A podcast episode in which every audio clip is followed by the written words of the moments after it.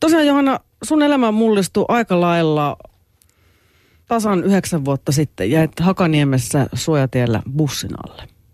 Joo, mä olin siinä vapaapäivää viettämässä ja jalankulkijana menossa suojatielle ja viimeinen muistikuva on, että bussi tuli vasemmalta ja seuraava muistikuva on sitten Töölön, Töölöstä sairaalasta illalla, kun siirretään osastolta toiselle.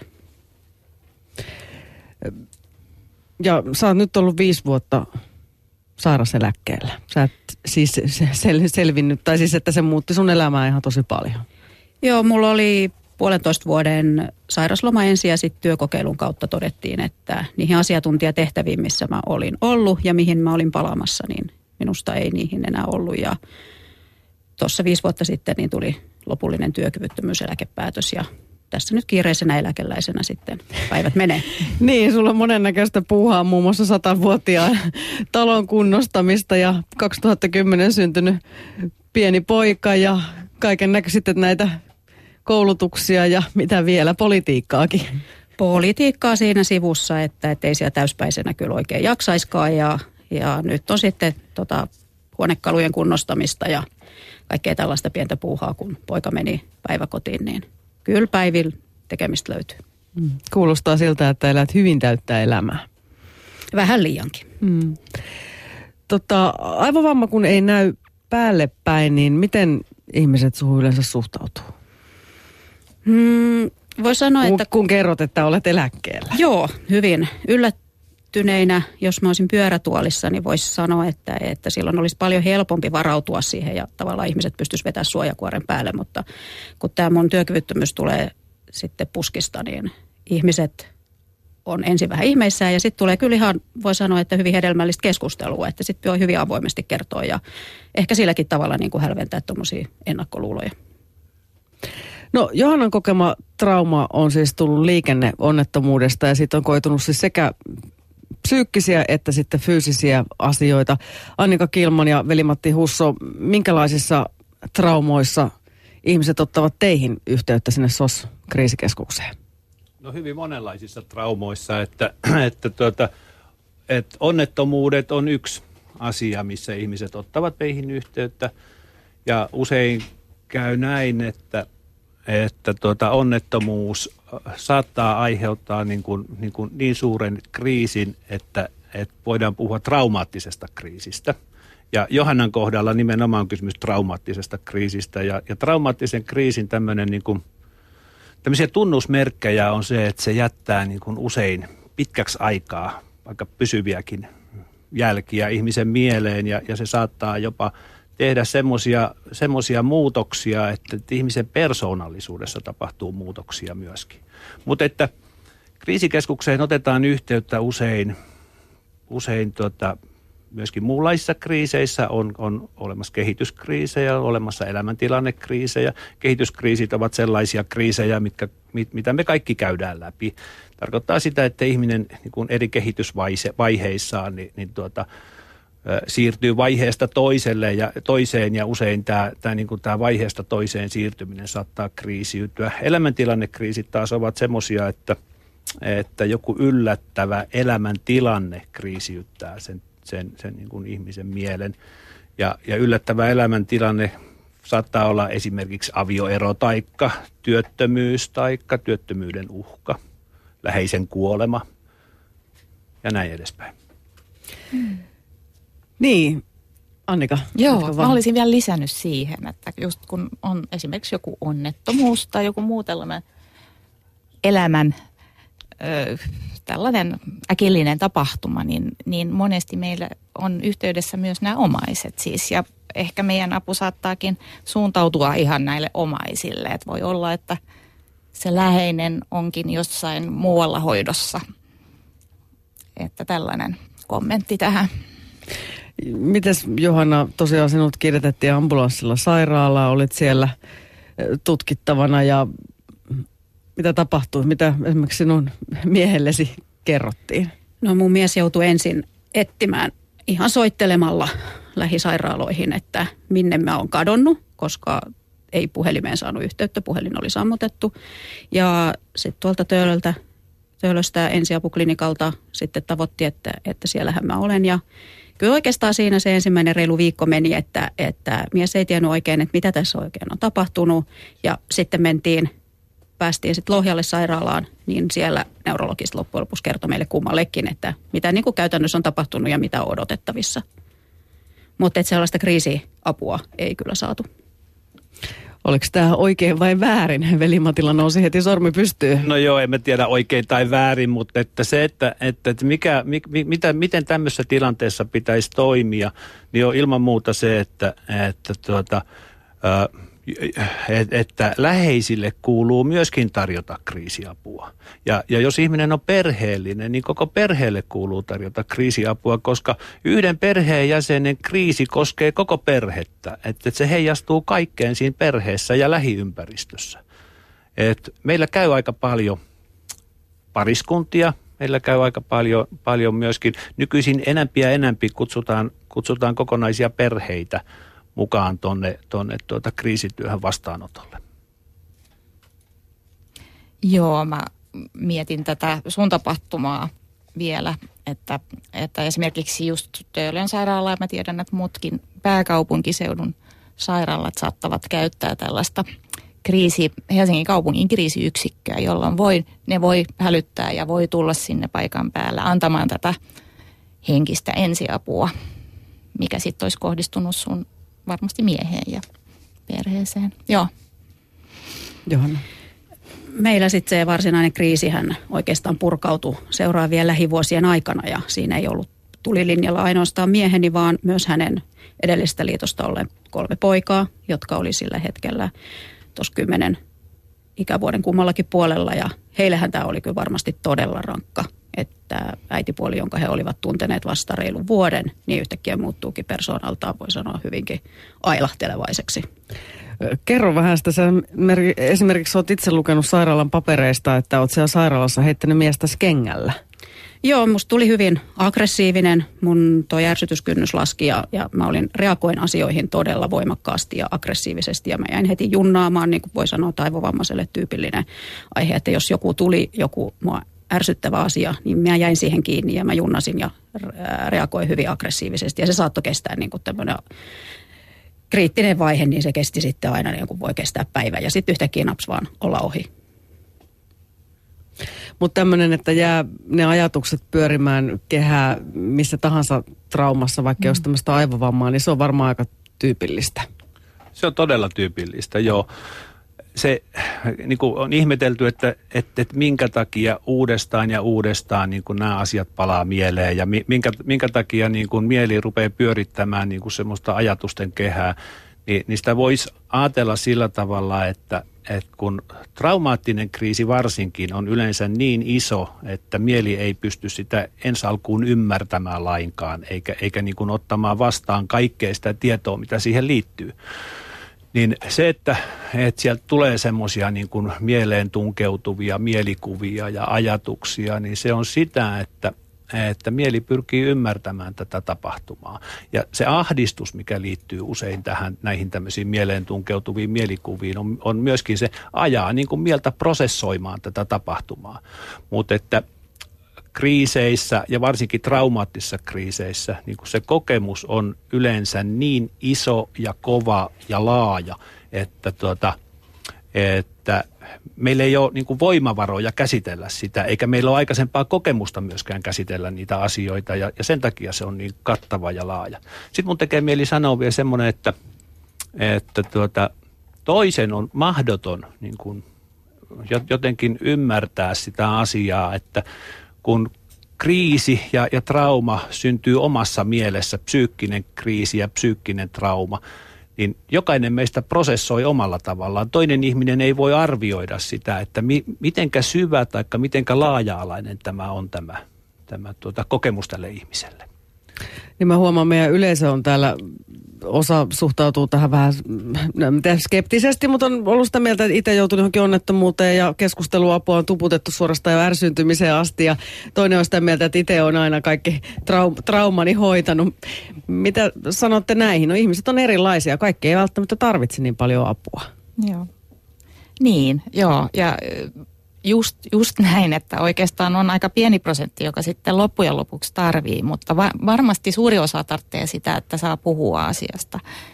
Ja sitten voi olla myös, että koska se tarve tulla puhumaan. Että voi olla, että alkuvaiheessa ei kerta kaikkiaan niin kuin on se, että minä itse pärjään. Ja ehkä kun on mennyt kuukauden, niin yksi, kaksi nouseekin vahvasti se, että ei, että tässä olisikin hyvä lähteä puhumaan. Tämä vaikuttaa sen verran laajasti. Esimerkiksi ihan fyysiseenkin hyvinvointiin tulee oireita. Missä vaiheessa sitä traumaa pitää mielestäni hoitaa? Pitääkö he, tosiaan heti antaa sitä ensiapua, psyykkistä henkistä ensiapua ja sitten vähän myöhemmin perusteellisempaa käsittelyä Mik, vai miten? Miksei, miksei. Voi, voi heti antaa psyykkistä ensiapua, mutta että ihminen on usein sokkivaiheessa silloin, silloin heti sen tapahtuman jälkeen ja eikä hän kykenekään niin käsittelemään asiaa, eikä, eikä, eikä hänelle pidä tuputtaa mitään keskusteluapua silloin, kun hän jotenkin kokee, että hän ei pysty ottamaan vastaan mm. tai käsittelemään sitä asiaa, että – että usein se, niin kuin se trauman käsittely vaihe onkin vähän myöhemmin, kun on olemassa tämmöisiä kriisivaiheita, on sokkivaihe ja reaktiovaihe ja, ja tuota, käsittelyvaihe ja, ja uudelleen suuntautumisvaihe, niin sanotaan, että sokkivaiheessa yleensä ihmiset eivät kykene käsittelemään sitä, sitä asiaa. Silloin niin kuin tärkeintä, mitä niin kuin tämmöisen, tämmöisen niin kuin trauman kokeneen ihmisen kanssa voi tehdä, on vaan varmistaa turvallisuutta. Sitten tuota, sitten siinä vaiheessa, kun, kun, kun reaktio, ihminen siirtyy reaktiovaiheeseen, niin sitten tunteet velloo laidasta laitaan. Se on semmoista tunteiden vuoristorataa ja, ja, ja tuota, silloin on hyvä, jos sillä ihmisellä on mahdollisuus päästä puhumaan niistä tunteista ja tunteiden vellomisesta. Koska mulla on semmoinen kokemus, että hirveän monet ihmiset niin kuin jotenkin pelkäävät, että, että olenko minä menettänyt mielenterveyteni, olenko mä tullut hulluksi, kun tunteet heittelevät ihan laidasta laitaan. Ja, ja että et, et meillä kaikilla on jotenkin sellainen tarve kokea, että, että me pystyttäisiin mm. hallitsemaan itseämme, niin, niin, niin semmoinen hallinnan menettämisen pelko tulee tässä tilanteessa. Mm. Niin, tulee vielä just mieleen tätä ihan sitä ensiapua, että turvallisuus, hän on yksi asia ja sitten, että läsnä oleminen ja tietysti voi vähän siinäkin vaiheessa pikkasen niin kysyä, että mitä on tapahtunut ja koska tulit ja – varmistaa just tätä, että istutaan nyt tässä ja kenelle on, voi ilmoittaa mahdollisesti ja mistä saada apua. Että sellaista läsnäolemista ja se ikään kuin sen tilanteen hahmottaminen voi auttaa, tai siis, että on joku siellä vieressä ja käydään tätä keskustelua. Tästä hallinnan tunteen menettämisestä, niin Johanna Sarliin, sullehan tämä varmasti on tullut niin kuin tuplasti, kun on tullut sekä fyysisiä vammoja että sitten henkisiä traumoja? Mm, joo, oikeastaan ensi kun kuntoutuksessakin, niin neuropsykologisessa kuntoutuksessa, niin lähdetään liikkeelle siitä, että, että minkälaisia pysyviä haittoja mulle on tullut, mitä niin kuin mun toiminnanohjauksessa ja tällaisessa on, niin keskitytään siihen, siihen arkeen – että, että mitä multa puuttuu, mutta siinä sivussa tulee sitten se tunneelämä. Tunneelämä ja koko se, se myllerrys juuri tunnistan tämän, että, että ei hallitse itseään ja koko ajan vatvoo. Ja alussahan se vatvominen oli koko ajan kohdistu puolisoon ennen kuin mun kuntouttaja, joka on myös psykoterapeutti, niin otti tämän puolen siihen mukaan ja otti puolison mukaan keskusteluihin. Niin saatiin, saatiin sitten vasta useamman kuukauden jälkeen niin tämäkin puoli tavallaan työn alle. Menossa on Lanttu Lataamo ja nettiosoitteessa yle.fi kautta puhe käydään keskustelua. Jonkin verran on tullut kommentteja ja muutama kysymyskin. No niin, tästä sitten konkreettisia heittoja asiantuntijoille ja kysymyksiin vastauksia. Mitäs tehdä tämmöisessä tilanteessa, kun omainen on kokenut kriisin ja, ja samat asiat ovat junnaneet, kuten tässä äsken puhetta oli, vuodesta toiseen, mutta hän ei huoli apua eikä itse ymmärrä omaa tilantaan, tilan, tilannettaan. Mitä silloin voi tehdä? Vai, vaikea kysymys, vaikea kysymys. Toista on, toista on vaikea auttaa, jos hän ei itse ole valmis ottamaan apua vastaan. Että tuota, että jos jotakin tuommoisia tilanteita, missä olen itse ollut mukana, on se, että, että tämmöinen tämmöinen omainen on pyytänyt järjestää semmoisen keskustelu, keskusteluapua, johon, johon omainen on tullut mukaan ja sitten hän on pyytänyt tätä kriisin kokenutta tai trauman kokenutta läheistä mukaan. Ja siinä on yhdessä sitten niin kuin niitä asioita pohdittu ja käyty läpi ja, ja se saattaa olla yksi, yksi vaihtoehto. Mutta tuohon tota, tekee mieli kommentoida myöskin, että, että jos, jos se niin kuin jatkuu vuosia, niin, niin silloin on kysymys kyllä tämmöistä posttraumaattisesta stressireaktiosta, mikä tarkoittaa sitä vaan, että, että se, se traumaattinen kokemus on jäänyt vaikuttamaan sen ihmisen mieleen, eikä se sieltä poistu ennen kuin sitä on jollakin tapaa pystynyt käsittelemään. Niin vielä vähän jatka sitä, että, että toisaalta jos on aivovamman saanut, on vähän niin kuin huono ruveta syyttämäänkään, että hei, miksi et sä ymmärrä itse hakeutua hoitoon? Juu, ei syyttämisellä päästä mihinkään, ei, ei missään tapauksessa. Niin kuin usein ihmiset kantaa syyllisyyttä jo, jo, jo itsekin mm. näistä kokemuksistaan, että, että, että se, sitä semmoista syyllisyyden purkamista meidän täytyy niin kuin tehdä auttaaksemme läheisiämme ja asiakkaitamme. Lanttula Tammo vieraan ovat siis tänään Suomen mielenterveysseuran SOS-kriisikeskuksen psykoterapeutit ja kriisityöntekijät Veli-Matti Husso ja Annika Kiilman sekä kokemuskouluttaja Johanna Sarliin. Tähän edelliseen liittyen oikeastaan ihan suoraan, niin kuinka tärkeää tosiaan on käydä sitä traumaattista kokemusta läpi? Mitä, mitä jos ei sitä käy, niin voiko se pulpahtaa pintaa jollain tavalla viiveellä? Voiko tulla ihmiselle fyysisiä oireita? Mitä voi tapahtua? Tätä, kun Annika sanoi tuossa äsken, että joku, joku prosentti ihmisistä tarvitsee ammattiapua, niin, niin tuota, kirjallisuudessa, traumakirjallisuudessa olen törmännyt sellaiseen prosenttiin, että, prosenttiin, että noin 10 prosenttia ihmisistä tarvitsee niin kuin ammattiapua sen traumansa käsittelemiseen. Hirveän monet meistä käsittelee traumaja kyllä ihan, ihan itsekin.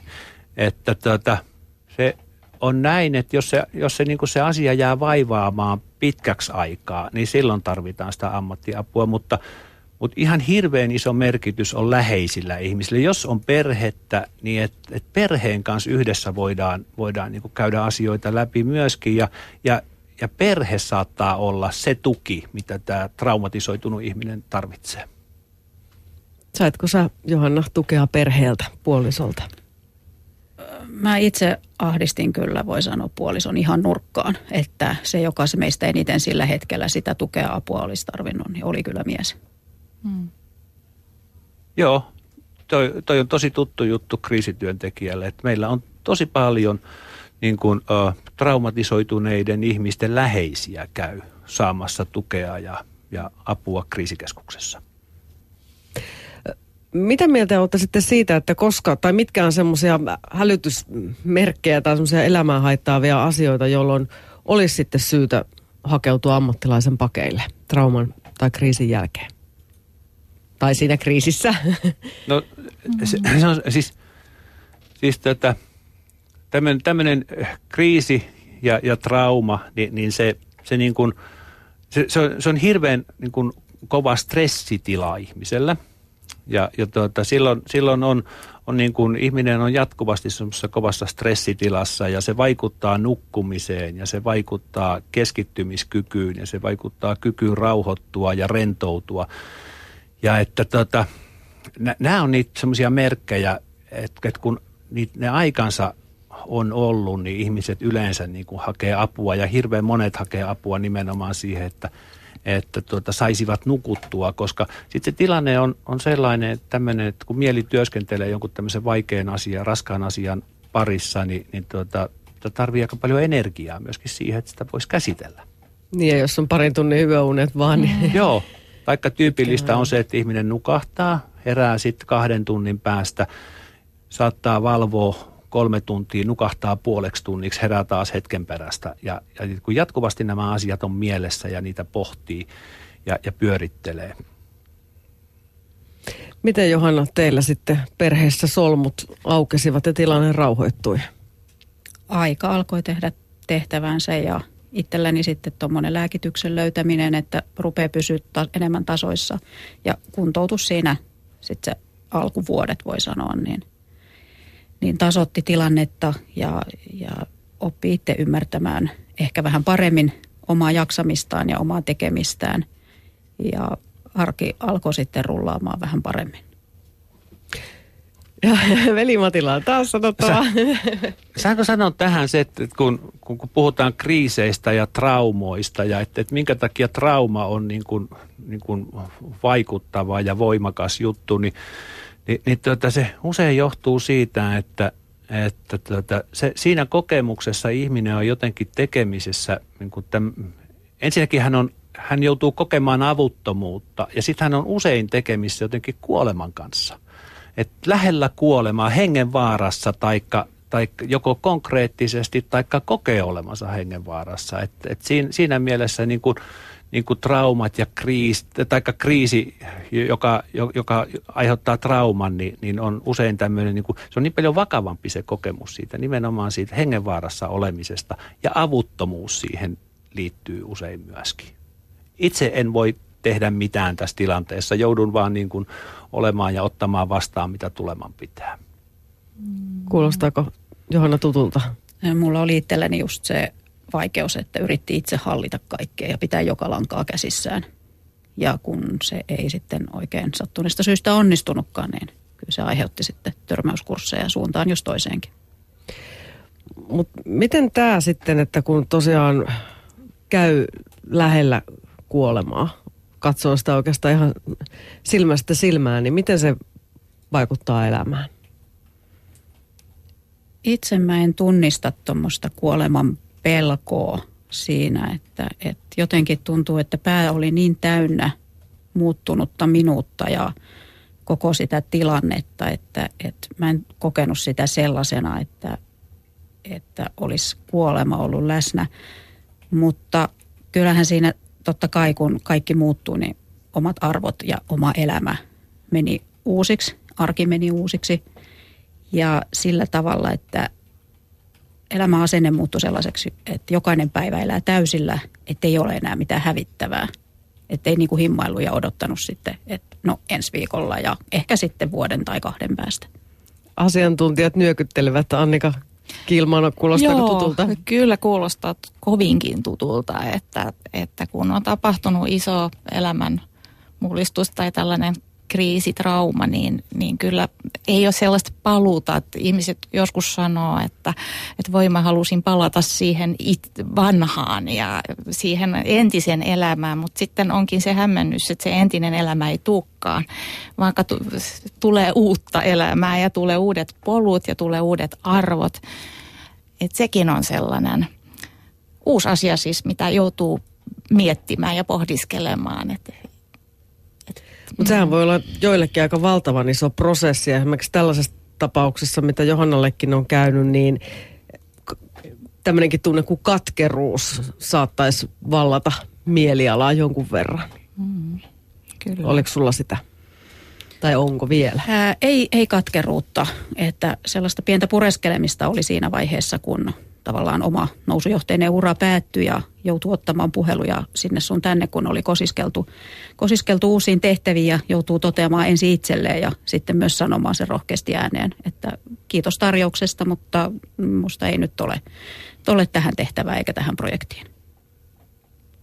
Hmm. Kyllä kai monien asiakkaiden kanssa käsitellään katkeruutta myöskin, että että tuommoisten kokemuksen, kokemusten jälkeen niin kuin se iso kysymys on aina, että miksi ja miksi juuri minä tai miksi juuri meidän perhe tai miksi juuri minun läheiseni joutuu kokemaan tällaista. Joo, tähän nyt menee ihan hieman ohi, mutta tätä samaa katkeruutta tässä käydään, koska täällä eräs bipolaarihäiriöisen miehen puoliso kommentoi, että hän on taas sitten, liekö hän sitten tässä saanut traumoja tästä miehen häiriöstä, koska hän on katkeroitunut ja, ja miten hän haluaisi päästä eroon pelosta ja vihasta, koska omaista ei tästä niin kuin tässä terveysketjussa tai muussa niin kuin huomioida riittävällä tavalla. Yksi mahdollisuus olisi vaikka hakeutua kriisikeskukseen käymään näitä tunteita läpi. noi, noi, tota, nämä tunteet on sellaisia katkeruus muun muassa sellaisia asioita, että, että niitä, niitä pitää puhua ja niitä pitää käydä läpi ja, ja niistä pitää paljon keskustella. Se, se on näin, että, että me harvoin reagoidaan suoraan tähän ympäröivään todellisuuteen, että, että ihminen aina reagoi niihin omiin tulkintoihin ja merkityksen antoihin, mitä me, mitä me rakennetaan näistä kokemuksista. Mm. Ja, ja, ja, tuota, ja monet monet tunteet liittyy nimenomaan näihin tulkintoihin ja näihin merkityksen antoihin. Että, että jos on mahdollisuus hakeutua kriisikeskukseen, niin, niin se voisi olla hyvä, se voisi auttaa tätä ihmistä päästä puhumaan ammatti-ihmisen kanssa niin kuin näistä tunteista. Sen verran palaisin vielä vähän, mitä tuossa aikaisemmin sivuttiin, kun puhuttiin siitä, että jää se onnettomuus pyörimään päässä. Ja on nyt erityisesti ottanut nämä liikenneonnettomuudet tähän fokukseen, niin aika paljon löysin netistäkin sellaisia tarinoita, missä ihmiset kertoo, että he muistaa hyvin yksityiskohtaisesti vaikkapa sen hirven, joka on siinä konepelillä, sen ka- karvotukset, silmät, jopa kaiken tällaisen tuijotuksen. Johanna, muistatko sinä sen bussin tarkalleen tai sen tilanteen sinun onnettomuudesta? Joo, se on semmoinen välähdys, että, että mä muistan sen, että se bussi on, on todellakin lähellä, että suuri keula on lähestymässä minua. Että se on jäänyt ja sen jälkeen on sitten muistikatko, että ei muista mitään, mutta sen bussin kyllä muistaa. Pelkäätkö busseita? Onko sulla jäänyt semmoista jotain kammoa? Että... No mä jouduin sitten lääkärin suosituksesta olen vuoden ajamatta itse autoa ja ei mulla olisi reaktiokyky riittänytkään. Ja, ja kun tuolla sitten Helsingissä kulki julkisilla, niin kyllä itse pelkäsi esimerkiksi just ratikkapysäkillä siinä keskellä, kun sieltä menee ratikat toiselta puolelta ja pussit toisella puolella, niin kyllä se semmoinen tärräävä tilanne oli. Miten sä pääsit sitä yli? Kyllä se ajan kanssa sitten. Että kyllä, kyllä en mä suojatielle, kun meidän odottelemaan, niin en mä liian lähelle mene, että – ettei se pussin ilmavirta sentään kasvoilla tunnu, mutta kyllä sen sietää nyt ja pystyy liikenteessä olemaan ja menemään ja ajamaan itse siellä bussien seassa, mutta, mutta kyllä se sinne takaraivoon on semmoisena pienenä hätkähdyksenä jäänyt. Niin, tänäänkin olet tänne tullut autolla sentään, Joo. että olet sillä päässyt eroon näistä. Miten ihmiset yleensä pääsee yli tämmöisestä tilanteesta? Saanko ensin sanoa tuohon tohon muistikuvaan? Okei, okay, joo, sano. että et, et se, se on jännä, miten ne niin kuin tallentuu, ne semmoiset semmoiset mielikuvat siitä, siitä tuota pelottavasta ja, ja kauheasta tapahtumasta. Ja, ja sitä kun on niin kuin tutkittu, että et, et miksi, ne, miksi ne tallentuvat sillä tavalla niin voimakkaina, niin, niin niin siinä ehtii, niin kun se, ihminen kun, kun säikähtää, niin siinä usein ehtii joku stressihormonit, hormoneja erittyä ja, ja, ja tuota, on todettu vaan, että kun mantelitumake meillä vastaa niin kuin tunnemuistojen tallentamisesta, niin, niin se niin kuin ikään kuin tehostaa sen mantelitumakkeiden toimintaa niin vahvasti, että, että sitä nämä niin kuin kirkkaat ja tarkat mielikuvat on hirven karvoituksesta tai silmän kiiltämisestä, että – että et se, semmoisia ne, taikka siten sitä selitetään, että neurologi varmaan pystyisi tarkemmin sen kertomaan, mutta että voisi ajatella, että se joku noradrenaliinin erittyminen ja, ja tuota, hyvin intensiivinen, voimakas tunne, niin ne niin kuin rakentavat semmoisen kirkkaan ja tarkan muistikuvan, joka saattaa kestää lopuelämää. Mutta entä sitten se ylipääsy? Että miten, siis ter, ilme, jotkut ainakin vaatii ilmeisesti terapiaa sen asian käsittelyyn, toiselle taitaa riittää vain aika. Annika. Joo. Niin, kyllä, kyllä siis äh, onhan se hyvä kans käydä läpi sitä pelon tunnetta ja mistä se koostuu ja missä tilanteissa. Tätä voi terapiassa hyvinkin tehdä. Ja, ja harjoitella myös ihan, että lähestyä niitä tilanteita ja miltä se tuntuu. Voi lähestyä vaikka jonkun kaverinkin kanssa ja pitää kädestä kiinni ja samalla niin kuin katsella, että se ei ole nyt sitä vaaraa, mitä minä kehossani tunnen, että se, joo. Minä olen sellainen, jolle on sattunut ja tapahtunut ja tuommoisen samanlaisen prosessin mä kävin hevosten kanssa aikanaan, että mä oon tippunut ravihevosen kärryiltä ja raahautunut siellä perässä ja ollut sen jälkeen erinäisen hetken sairaalassa, mutta kun mä pääsin sairaalasta ja sain istumaluvan, niin, niin kyllä mä sille saman hevosen kärryille sitten kiipesin. Ei, ei kyllä mä totesin, että ei, ei tämä hevostelu niin kuin se mun juttu ole insinöörinä, mutta pelon yli piti päästä. Okay. Saanko kysyä, oliko vaikea nousta hevosen kärryyn sen kokemuksen jälkeen? Ää, ei sillä tavalla, koska mä olin mielessäni sitä käynyt läpi ja mä olin päättänyt, että mä teen niin. Että, että mä halusin, niin kuin, sitä ei kukaan mun kanssa ehdottanut eikä muuta, mutta mä olin itse päättänyt sen, että tämä voisi olla se keino, jolla siitä pääsee yli. Joo. Mennä päin pelkoa. Joo, nimenomaan. Mutta sopiiko se kaikille? Ei se varmaan kaikille sovi, mutta että, että, että niin kuin, niin kuin lähestyä kuitenkin sitä, sitä pelkoa. Mä muutaman sanan sanon siitä välttämiskäyttäytymistä, mistä ensin Johanna puhui siitä, että, että, että vähän pelottaa nämä bussit ja nämä, niin niin, niin tuota, meidän mieli on sellainen, että tämmöisen kovan kokemuksen jälkeen niin, niin se pyrkii suojelemaan ja ehkä väli, välillä ylisuojelemaankin. Ja sen takia ne, niin ne pelot tulee ja, ja tuota, säpsähdykset ja säikähdykset, että, että tuota, ihminen on kokenut kovia asioita, asioita ja, ja tuota, sen jälkeen mieli niin kuin, niin kuin yrittää suojella joutumasta vastaaviin tilanteisiin. Ja että kun me ymmärretään tämä, että, että et, et, et meidän mieli ei ole vihollinen, vaan suojelija, niin se usein auttaa niin kuin myöskin kuin ymmärtämään ja tajuamaan, että, että mik, miksi se toimii näin. Mä tähän nyt sitten eten kanssa omakohtaisen kokemuksen kerran tosiaan liikenneonnettomuudessa olleena. Ajoin toisen auton päälle. Vastapuoli todettiin syylliseksi, koska hän tuli kolmion takaa. Ja mulle ei jäänyt kovin vahva mielikuva itse sitä onnettomuudesta eikä, eikä siitä, että tota vastapuolella olevat ihmiset myöskin loukkaantu tai apukuljettaja joutui sairaalaan, solisluumeni poikki. Mutta mulle jäi ikuinen epävarmuus siitä, että miten mä en nähnyt sitä. Et mä, en, niin kun, mä en ajattele sitä, sitä törmäystä niinkään. Ja jotenkin se tapahtuma meni vaan se, että miten mä oon niin tollo, että mä en niin kuin voi, yleensä sitä havaintokykyä ihmisellä on. Ja yhden tuommoisen niin näkemättömyyden, niin se jotenkin jää semmoisen oudoksi. Se esiintyi niin, että monta vuotta, kun mun kaverit sanoi tosiaan, että tulet kyllä aika varovasti risteyksiin. Mutta edelleenkin musta tuntuu, että se vaikuttaa silleen taustalla, että, että kyllä ihminen on aika vajavainen. Sitä on vaikea antaa itselleen anteeksi, että ei näe tuommoista tilannetta. Ihan totta. Mm. Niin, niin onkin, niin onkin. No, no on juuri niitä miksi-kysymyksiä. Miksi olen niin tollo?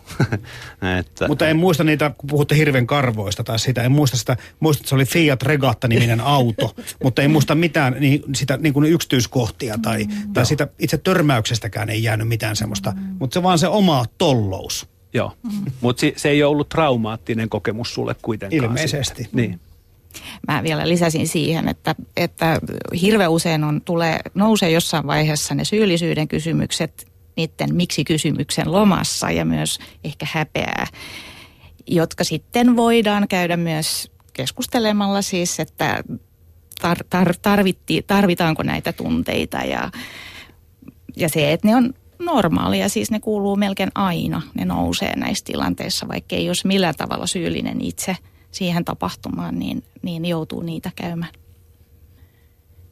Yhdestä asiasta tekee mieli puhua tässä myöskin on se, että, että me puhuttiin niin tarkoista mielikuvista ja, ja muistikuvista, mutta mut joskus on näin, että kova kokemus niin kuin, meneekin unohduksiin, niin että mieli työntää sen kokonaan pois. Että itse asiassa niin kuin, niin kuin ei pystykään palauttamaan mieleen sitä, että mitä tapahtuu. Ja sitäkin selitetään sillä tavalla, että että se on ollut liian kova ja liian raskas kokemus mielen ymmärtää ja sen takia, sen takia tuota, se on työnnetty sivuun.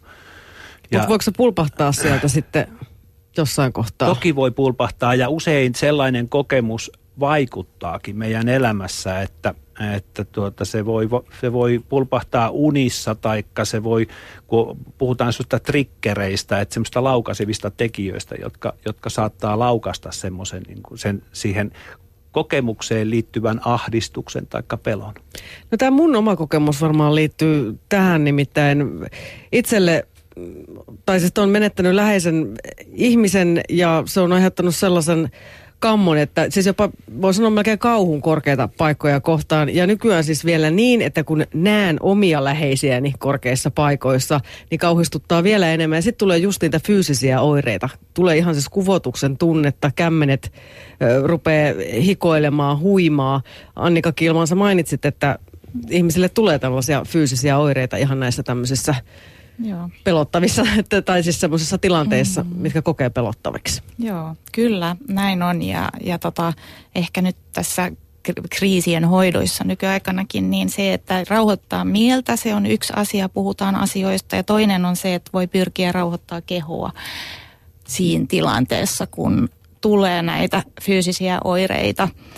Et yksi, mikä nyt on ehkä ollut aika paljon huudossakin, on tämän tyyppi, vähän sellaista mindfulness-harjoituksia, mitä voi harjoitella niin kuin myös, että keho rauhoittuu näissä tilanteissa.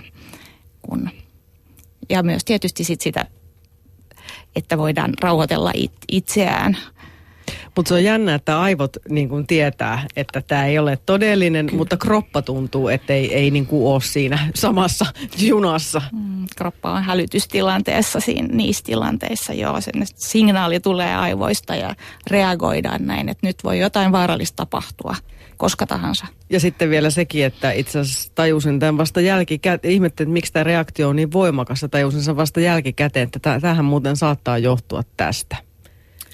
Niin. Mm. Ja yksi hirveän tärkeä asia myös, kun hoidetaan kriisiä, hän on tätä äh, ikään kuin, niin kuin äh, ym, se, että autetaan niin kuin ymmärtää, että mistä nämä oireet tulee, just niin kuin sä oot oivaltanutkin sen. Ja, ja, tota, ja myös ikään kuin puhutaan normalisoinnista niin, että ihan tosi näin kuuluu nyt mennä ja tämä kuuluu tähän tilanteeseen, että ymmärtää sen koko – niin kuin shokki sen koko prosessin, että et miten se menee. Ja sehän on sellainen, mitä mä ajattelin just, että et sä et ole sitä saanut siis. Niin Johanna. Johanna ei ole saanut sitä, mitä olisi ollut tosi hyvää, että joku olisi kulkenut siinä ja sanonut, että hei, että tämä kuuluu nyt asiaan, että tällaisia oireita on. Mutta miten tykyttääkö, niin sulla ei enää tyky tässä sydän siellä ratikkakiskojen vieressä? Tai? Ei, ei. Että itse silloin alussa justiin sanon, että, että, että nämä on tämmöisiä äh, kriisi- ja stressireaktioita, niin silloin itse ajatteli, että kaikki johtuu nyt vain tästä vammasta, minkä mä oon saanut päähän. Ettei niin kuin ymmärtänyt sillä hetkellä ollenkaan, että siitä ailahtelevaisuudesta ja muusta, niin suurin osa on myös, tai iso osa on tällaista kehon ja aivojen käymää kriisi, kriisihallintaa tai tilannetta. Mm. Kriisiprosessia, niin. kyllä, ihan totta. Joka sinänsä siis on normaalia ihmiselle, jolla on käynyt jotain rankkaa. Pitää varmaan olla myös itselle ja muistaa yrittää olla armollinen, jos, jos niin kuin jotain tällaista on tullut vastaan. No se on juuri toi, mistä Annika puhui äsken, se normalisointi. Että, että, että nimenomaan me käydään asiakkaiden kanssa aina läpi niitä, niitä reaktioita ja, ja, ja tuota, ihminen, ihminen reagoi normaalisti epänormaaliin tilanteeseen silloin, kun tulee nämä valtavat tunnevyöryt ja, ja, ja tunteet ailahtelee ja tulee pelkoja ja ihminen saattaa niin kuin kokea semmoisia asioita, mitä, mitä ei niin kuin ole koskaan eläissään kokenut aikaisemmin. Jotkut tutut asiat saattaa tuntua aivan vierailta ja merkillisiltä ja pelottavilta ja ahdistavilta. Annika mainitsi tuon mindfulnessin, eli tämmöisen läsnäolotaitojen opettelun. Siitä, me on puhuttu siitä kokonainen tunnin ohjelma täällä ja monesti muutenkin olenhan itsekin vähän kurssia käynyt. Mutta semmoista mietin, että jos on tällaisia selkeitä niin kuin kammotiloja, mistä ei meinaa päästä yli, niin auttaisiko hypnoosi? Onko teillä tietoa tai kokemusta? No kyllä hypnoosia käytetään. Käytetään niin kuin näiden kammotilojen hoitoon, että et, et, miksei, miksei auttaisi mutta tuota, kammotiloja ja, ja, ja pelkoja, niin, niin, tuota, niin se, että, että tuota, on jotenkin rauhoitetaan mieli ja keho, niin, ja sitten ruvetaan käymään niitä pelottavia asioita läpi, niin se on niin kuin pääpiirteissään se, kuinka semmoisia tiloja voidaan hoitaa. Lanttu Latamo on siis menossa. Puhumme tänään traumoista ja niistä selviytymisestä. 17 minuuttia on vielä aikaa jutella ja kommenttejakin vastaan otetaan tutussa nettiosoitteessa yle.fi kautta puhe. Puheen päivä. Me ollaan nyt puhuttu monennäköisistä asioista, joita traumaattinen kokemus tai kriisi voi aiheuttaa, mutta tuota, kuinka yleistä sitten semmoinen mahtaa olla, että lisääntyy tämmöinen riskinotto. Sitäkin kuulemma on, että jos trauma jää käsittelemättä, niin jotkut saattavat olla entistäkin hurjempia. Onko teille tullut tällaisia vastaan? On, on ihan tuttu asia kyllä. Kyllä tätä, kyllä se kertoo siitä, että se trauma on käsittelemättä silloin, silloin kun lisääntyy tämmöinen riskinotto. Et se riskinotto voi olla jotakin ihan älyttömiä extreme-lajeja, taikka, taikka yhden sortin riskinotto voi olla, niin että, että ihminen rupeaa käyttämään päihteitä kohtuuttomasti ja tolkuttomasti. Että, että, että kyllä, kyllä se on ihan tuttu asia, mutta, mutta että, että minä sanon näin, että, että silloin se trauma on jäänyt käsittelemättä. Se, Johanna sanoit jossakin vaiheessa, että, että tuota, elämästä tuli arvokasta sen kokemuksen jälkeen.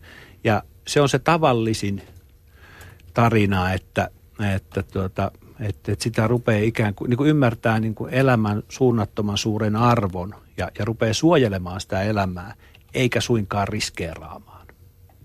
Mm. Oliko sulla mitään tällaista ylenpalttista riskinottoa vai menikö se mm. aika vaan arjesta selviämiseen? No siinä vuosivammautumisen jälkeen, kun ostaa vanhan omakotitalo ja alkaa sitä remppaamaan, niin sitten voi sanoa, että, että meni omat ja varastetut rahat, että, että taloudellinen tilanne ei sitten ihan meinannut pysyä hanskassa. Ja kyllä sitten kun sä oot kotona tuommoisella äh, pihasaunat ja muut on, niin et kyllä siinä, siinä saunaolutta ja siideriä rupeaa kulumaan. Et sen kyllä itse tunnisti myös sen, että oli niin kuin liukumassa, liukumassa myös tuohon päihteiden käyttöön mutta siinä sitten luonnollisesti sitten raskaus ja lapsen syntymä niin kyllä pysäytti asian.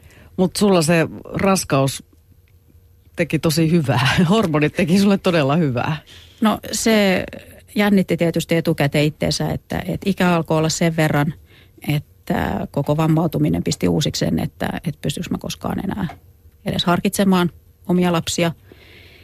Mutta kun mä tulin raskaaksi, niin toi hormoni hormonit teki sen, että multa hävisi esimerkiksi tällaiset pahat päänsäryt, oksentelupäänsäryt ja, ja niin kuin oma fyysinen jaksaminen tuli paljon paremmaksi. Että jos mun unen tarve oli ollut 12 tuntia yöllä ja kahden tunnin päiväunet, niin sitten alettiin pysyä jo se 8-10 tuntia yössä pienen lapsen kanssa, niin että oma jaksaminen parani tosi paljon. No, Saanko kommentoida? Joo, okei. Okay. Johanna, tulee mieleeni, että, että lapsen myötä elämään tulee niin kuin, niin kuin isoja uusia asioita.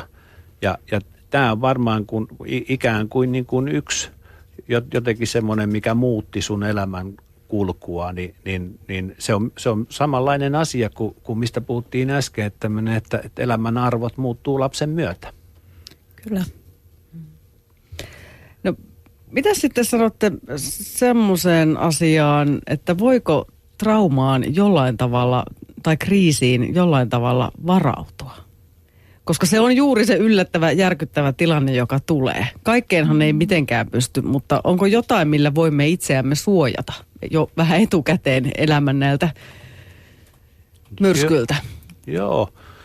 Tätä, se, se, että ihmiset kokevat kriisit niin eri tavalla, niin, niin johtuu muun muassa sellaista asioista, että osalla ihmisistä on, on niin kuin paremmat kyvyt käsitellä kriisejä ja, ja ratkoa ongelmia esimerkiksi. Ja, ja tuota, puhutaan suojaavista tekijöistä. Suojaavia tekijöitä on muun muassa hyvät ihmissuhteet. On ihan hirveän tärkeää, että, että on, on semmoisia läheisiä ihmisiä, joiden kanssa niin kuin voi jakaa asioita – ja voi puhua ja, ja keskustella ja käydä läpi juttuja, niin, niin tuota, tämä on yksi semmoinen niin hyvin vahva suojaava tekijä. Et, et me olla, meidän, meidän ihmissuhteet on kunnossa. Yksi vahva suojaava tekijä on myöskin se, että, että tuota, että me pidetään itsestämme huolta, että ihan fyysisesti ja psyykkisesti, että, että me voidaan hyvin. Ja nämä on tällaisia asioita muun muassa, jotka, jotka joilla voi suojautua. Sitten olemassa yksi semmoinen ajatus, mikä tuli, tuli tässä mieleen, niin on se, että, että tuota, asioihin voi jonkin verran myöskin ennalta niin kuin varautua. Että, että jos, jos on menossa johonkin sellaisen, mä en, en tarkoita Johannan tilannetta, että, että bussin alle jäämiseen ei kukaan voi ennalta varautua, tai läheisen kuolemaan ei voida ennalta, yllättävään äkilliseen traumaattiseen kuolemaan ei voida ennalta varautua, mutta tuota, taikka väkivallan kohteeksi joutumiseen ei yleensä voida ennalta varautua, mutta että on paljon olemassa sellaisia asioita, että, että joita me voidaan vähän niin kuin ennalta varautua ja miettiä. Ja esimerkiksi läheisen menettäminen on sellainen asia, että jos se tapahtuu näin, että, että hän jonkun sairauden kautta kuolee sitten, niin, niin se on muun muassa sitä ennalta varautumista. Että me käydään vähän läpi sitä, että miltä se elämä sitten tuntuu ja vaikuttaa, kun hän on poissa. Mm. Johanna, mitkä sun mielestä oli ne sun selviytymiskeinot? Sä kerrot etukäteen muun muassa semmoisen, että kun aivot ei enää jaksa samaan malliin kuin joskus ennen muinoin, niin sitten pistetään kroppa koville. Tulee just se liikunta.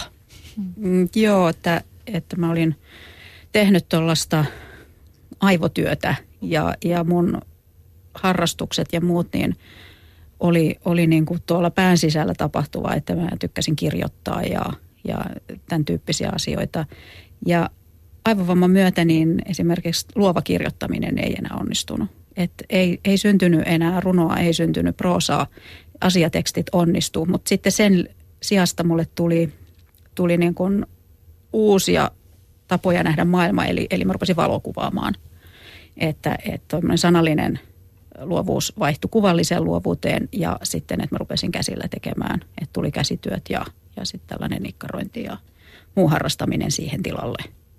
Että, että niissä ei tarvitse rasittaa päätä niin paljon, vaan pystyy sitten fyysisestä, fyysisellä tavalla tekemään mielekästä. Mutta tämäkin on tätä, että ihan mm. uusia palikoita, josta joutuu elämäänsä hahmottamaan mm. uudestaan. Se on varmaan aikamoinen prosessi. Joo. Mm. Mutta sä oot myös aika huumorintajuinen tyyppi, aika rankkaakin huumoria ilmeisesti siellä kuntoutuksessa heititte keskenänne. Kuinka suuri merkitys sillä on, että uskaltaa nähdä aika kurjassakin tilanteessa huumoria? Kyllä se on aika tärkeä asia, että, että mä oon itteni aina tämmöiseksi umpikerroksi savolaiseksi joutunut syntymään, niin kyllä se huumori siellä tulee ihan väkisin mukana. Ja sen avulla jaksaa paljon paremmin. Mitä sanovat psykoterapeutit, kuinka tärkeää on nauraa? No todella tärkeää on nauraa ja, ja hu, huumori on, on tärkeä asia, niin kuin, niin kuin kaiken kaikkiaan elämänmyönteisyys. Sehän on hirveän paljon meidän niin kuin valintakysymys, että, että mihin me kiinnitetään huomiota. Kiinnitetäänkö me huomiota niihin asioihin, jotka on hyvin ja ok, vai että kiinnitetäänkö me huomiota niihin asioihin, jotka, jotka on huonosti, jotka mättää. Että huumori ja nauru niin, niin ihan varmasti auttaa niin kuin monessa tilanteessa, myöskin tämmöisen traumaattisen kokemuksen jälkeen. Joo, Joo mulle tuli vaan mieleen nämä meidän ehkä vertais, vertaistukiryhmät, missä on tällaisen traumaattisen menetyksen jälkein, jälkeinen ryhmä. Niin siinähän nauretaan ihan kauheasti, varsinkin nyt siinä loppupuolessa, että löytyy sitä huumoria paljonkin. Ja mä luulen, että se on sellainen oikein kantava voima monesti – että yhdessä. Mutta se on ehkä myös tätä vertaistukia, mitä nyt ei ole puhuttu täällä, mutta sekin on hirveän tärkeä siinä jossain kohtaa. Ehkä kun on päästy pikkasen eteenpäin siitä akuuttivaiheesta, niin se vertaistuki oli just se seuraava asia, mihin me meinasin tulla, okay. joten niin kuin, hienosti menee ajatukset no niin. yhteen, koska äh, se, se on varmaan myös tärkeää, että tapaa ihmisiä, joilla on samantyyppisiä kokemuksia. Johanna Sarliin, yhdytkö tähän? Äh, kyllä, että meillä oli sellainen kuntoutusjakso, jossa meitä oli viisi aika samanikäistä, hyvin erilaisilta taustoilta olevaa ihmistä kylläkin, mutta, mutta kun kaikilla oli pää kolahtanut jossain elämänvaiheessa, niin kyllä me se yhteinen huumorin sävel aika nopeasti löydettiin ja, ja se, että, että niille rankoilla asioille, kun ei sillä hetkellä oikein sen enempää voinut, niin, niin kyllä nauraminen auttoi.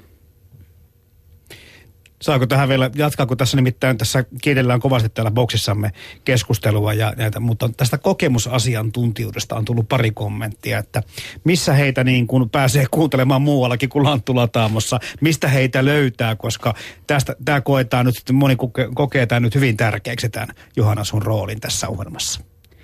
Joo, kokemuskouluttajilla on ihan omat sivustot koko löytyy netistä, mutta pääasiassa meidän keikat on sellaisia, että, että meitä kutsutaan tonne erilaisiin oppilaitoksiin, opiskelijaryhmiin, onko sitten perushoitajia, myös lääketieteessä aika paljon käytetään. On ruvettu käyttämään myös poliisi- ja palokunnan koulutukseen. Eli, eli me tullaan ja puhutaan asiastamme ja, ja sitten saa yleisö esittää kysymyksiä.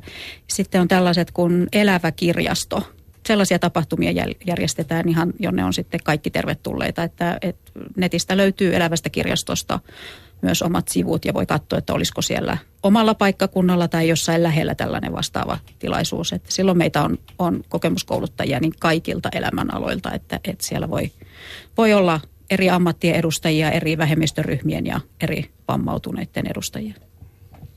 Mitä ihmiset muuten yleensä sulta haluaa tietää, jos menet tämmöiseen elävään kirjastoon, koska siellä ei sitten välttämättä näitä ihmisiä, jotka ovat kouluttautumassa terveydenhoitoalalle tai sosiaalialalla? Mm, sinne pitää mennä kyllä todella mieliavoinna, että, että kysymykset voi olla ihan laidasta laitaan. Että ehkä kaikkein koskettavimpia on sellaiset, että ihmiset tulee ne tavallaan eläväskirjastossa, mutta lainataan ja saa 15 minuutiksi sitten keskustella ihan mistä vaan kahden kesken tai hyvin pienissä ryhmissä, niin onkin, löytyykin omakohtaisia kokemuksia, joita ei uskalla ehkä jakaa läheistenkään kanssa ja haluaa sitten sitä kautta kysyä ja varmistaa, että, että mitä itse ehkä kannattaisi tehdä, että, että se menee myös sitten tämmöiselle terapian puolelle jo melkein. Mutta että, että kyllä paljon kysytään ja, ja sitä, että yleisin kysymyshän on, on se, että, että no kun sä oot tollain noin, ei susta näy mitään päälle päin ja siitä se keskustelu sitten lähtee. Mm. Miten velimatti Husso Annika Kilman, niin kuinka hyödyllisenä tai mi, mi, millaisessa tilanteessa erityisesti näette vertaistuesta hyötyä? No hyvin monenlaisissa tilanteissa kyllä. Ehkä sitten, sitten tota, sen jälkeen, kun, kun niin kuin se, sitä traumaa tai sitä, sitä vakavaa kriisiä on käsitelty ja, ja tuota, sitä on työstetty. Meillä on paljon ö, mielenterveysseurassa vertaistukiryhmiä ja, ja tuota, si, siinä edellytetään aina se, että, että siitä traumaattisesta tapahtumasta on vähintään puoli vuotta aikaa. Että että ikään kuin se ihminen on niin kuin selvinnyt tästä shokkivaiheesta ja, ja, ja tuota, tästä reaktiovaiheesta ja, ja työst, ty, työstänyt sitä asiaansa niin, että, että hän kykenee niin kuin puhumaan siitä kokemuksestaan ja kykenee ottaa vastaan muiden puhetta. Mm. Mutta että sen jälkeen, kun, kun, kun tuota, tämmöinen vaihe on, niin, niin ihmiset kokee saavansa tavattoman paljon hyötyä vertaistuesta usein enämpi kuin ammattilaisen kanssa keskustelusta.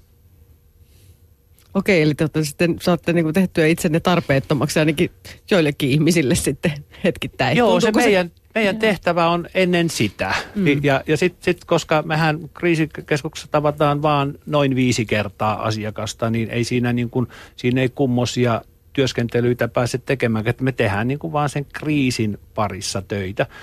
Mutta että et se, on, se on jännä, miten tämmöisessä vertaistuessa, kun, kun ihminen kuulee, että muut ovat joutuneet kokemaan samanlaisia asioita kuin mitä hän on joutunut kokemaan ja, ja, ja tuota, siellä käydään läpi semmoisia selviytymistarinoita. Ihminen saa, saa niin kuin kuulla muilta, että kuinka muut ovat selviytyneet. Niin, niin se on yleensä semmoinen, niin kuin se antaa toivoa ja uskoa siihen, että kyllä tämä tästä selviää.